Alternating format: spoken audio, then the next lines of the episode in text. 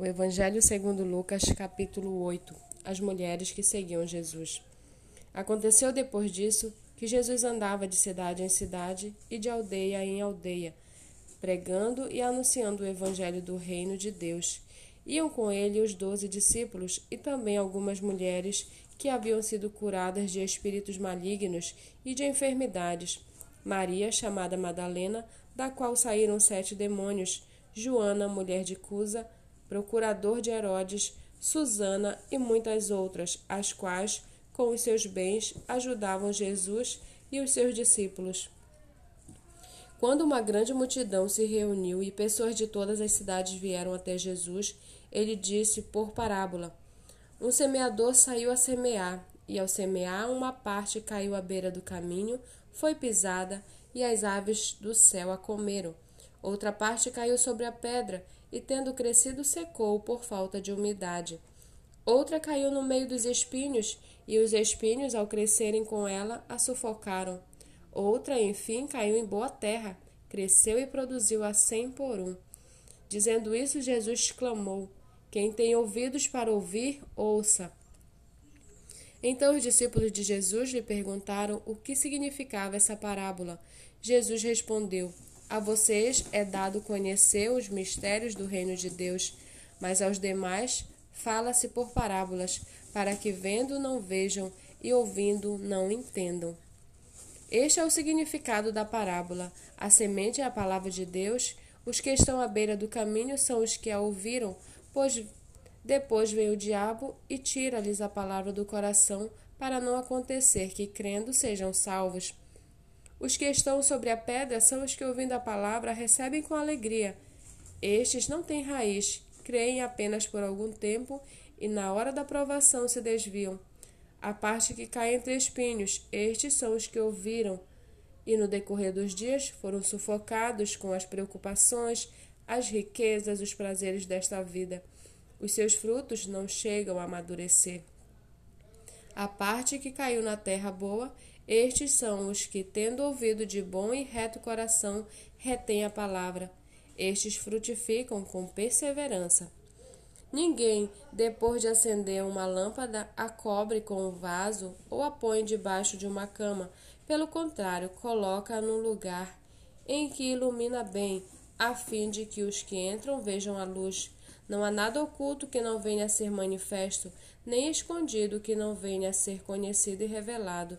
Portanto, vejam como vocês ouvem, porque ao que tiver mais será dado, e ao que, e ao que não tiver, até aquilo que julga ter será tirado. A mãe e os irmãos de Jesus chegaram até onde ele estava, mas não podiam aproximar-se por causa da multidão, e lhe comunicaram: A sua mãe e os seus irmãos estão lá fora e querem vê-lo. Jesus, porém, respondeu: minha mãe e meus irmãos são aqueles que ouvem a palavra de Deus e as praticam. Aconteceu que num daqueles dias Jesus entrou num barco em companhia de seus discípulos e lhes disse: Vamos passar para outra margem do lago? E partiram. Enquanto navegavam, ele adormeceu e sobreveio uma tempestade de vento no lago, e eles corriam perigo Chegando-se a Jesus, os discípulos o despertaram, dizendo: Mestre, mestre, estamos perecendo. Levantando-se, Jesus repreendeu o vento e a fúria da água. Tudo cessou e ficou bem calmo. Então Jesus lhe perguntou: Vocês não têm fé? Eles, possuídos de temor e admiração, diziam uns aos outros: Quem é este que até manda os ventos e nas ondas e eles lhe obedecem? Então rumaram para a terra dos Gerazenos, que fica de frente para a Galiléia. Logo que Jesus desembarcou, veio da cidade ao seu encontro um homem possuído de demônio, que havia muito não se vestia nem habitava em casa alguma, porém vivia nos túmulos.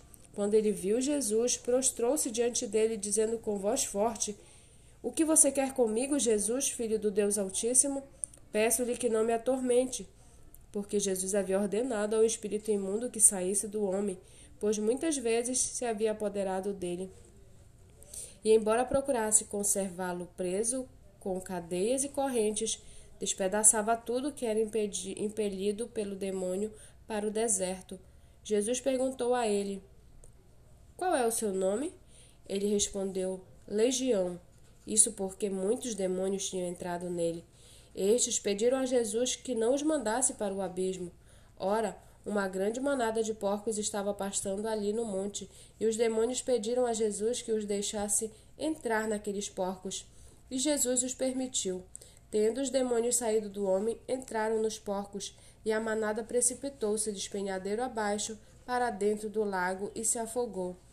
Vendo o que tinha acontecido, os que tratavam dos porcos fugiram e foram anunciá-los na cidade e pelos campos. Então o povo saiu para ver o que tinha acontecido. Aproximando-se de Jesus, encontraram o homem de quem tinham saído os demônios, vestido e em perfeito juízo, sentado aos pés de Jesus, e temeram. E algumas pessoas que tinham presenciado os fatos contaram-lhes também como o endemoniado tinha sido salvo. Todo o povo da terra dos Gerazenos pediu a Jesus que se retirasse, pois ficaram com muito medo. E Jesus, entrando de novo no barco, voltou. O homem de quem tinha saído os demônios lhe pediu que o deixasse estar com ele. Jesus, porém, o despediu, dizendo: Volte para sua casa e conte tudo o que Deus fez por você. Então ele foi, proclamando por toda a cidade o que Jesus lhe tinha feito. Quando Jesus voltou, a multidão o recebeu com alegria, porque todos o estavam esperando.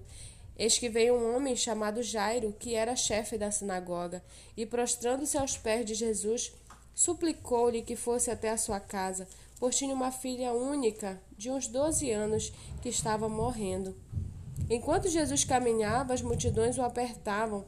Certa mulher, que havia doze anos vinha sofrendo de uma hemorragia e que havia gastado todos os seus bens com os médicos, sem que ninguém a pudesse curar, veio por trás de Jesus e tocou na borda da capa dele, e logo a hemorragia dela estancou.